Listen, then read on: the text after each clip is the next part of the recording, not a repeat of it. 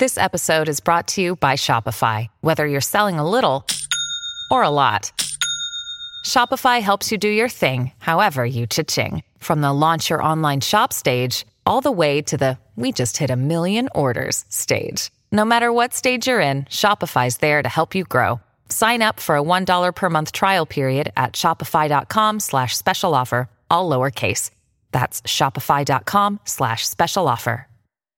Certo è facile essere una parola incisiva e fascinosa. Se la gente ti si affolla intorno da millenni per significare roba sfuggente e immaginifica al massimo grado. Grazie tante. Comunque, entriamo in questo bel campo. Io sono Giorgio Moretti e questa settimana trattiamo parole miscellanee. Oggi, etereo. L'etere pesca davvero nell'empireo, nei cieli superiori, dalle qualità dei quali l'etereo trae la sua sostanza. L'etimologia ci mostra il nocciolo poetico dell'etere, asciutto, sobrio, profondamente allusivo. Il latino etera, recuperato come voce dotta, è un prestito mutuato dal greco aiter, un derivato di aitein, ardere, brillare.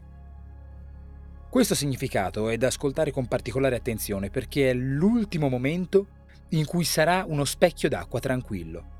Poco sotto si aprono le cataratte della fantasia filosofica e scientifica che ha tentato di inseguire la descrizione del mondo. Aiter è un termine che si oppone, sorpresa, ad aer, che era propriamente l'aria bassa.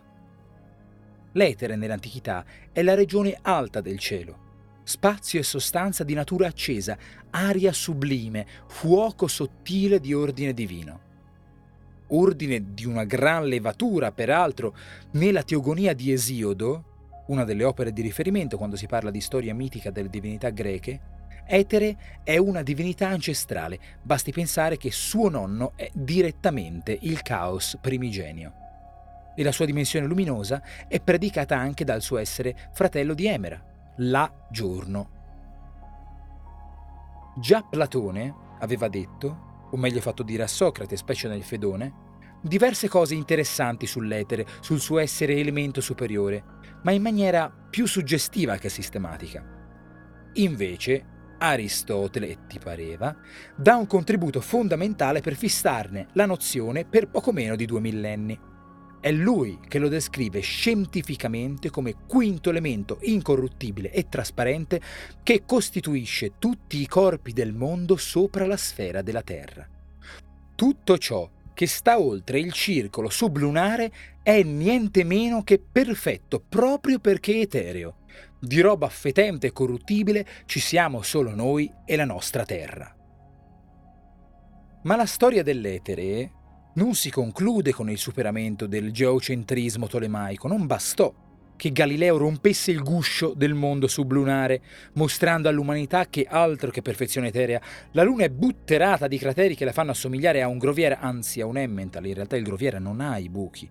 Indagheremo sulla discrasia dell'uso.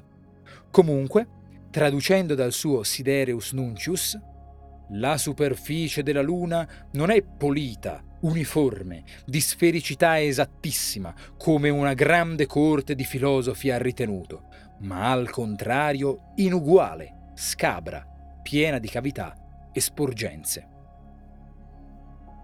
L'etere sarebbe rimasto un'ipotesi in campo anche nella fisica moderna, quando si pose il problema del mezzo in cui si propaga la luce. Si aveva esperienza di onde che si propagano in un mezzo, la terra, l'acqua, l'aria. Ma la luce, in che mezzo si propaga nello spazio?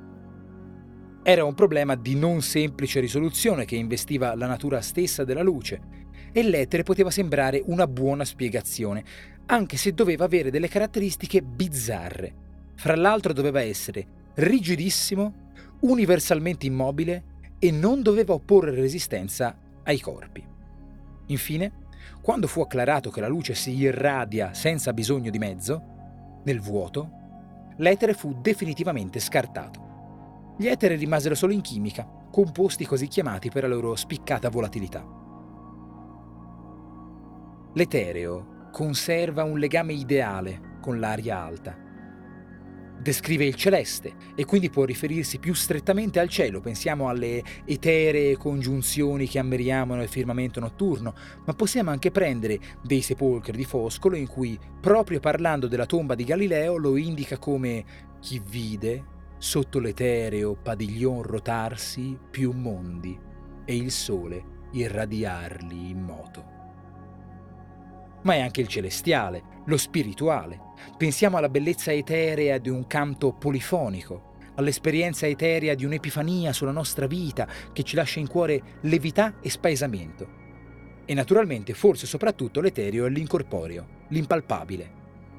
Le stoffe eteree di un velo, le figure eteree di un quadro, le mousse eteree dei pasticcini. Il tratto distintivo dell'etereo sta nel respiro, che non si concentra sulle trasparenze luminose come il diafano, ma che cerca subito un'altezza rappresentativa nell'elemento che nella tradizione e nell'immaginario è più sublime, più elevato, più sottile. Spero che questa parola vi sia piaciuta. Ci sentiamo domani con qualcosa di davvero poco etereo.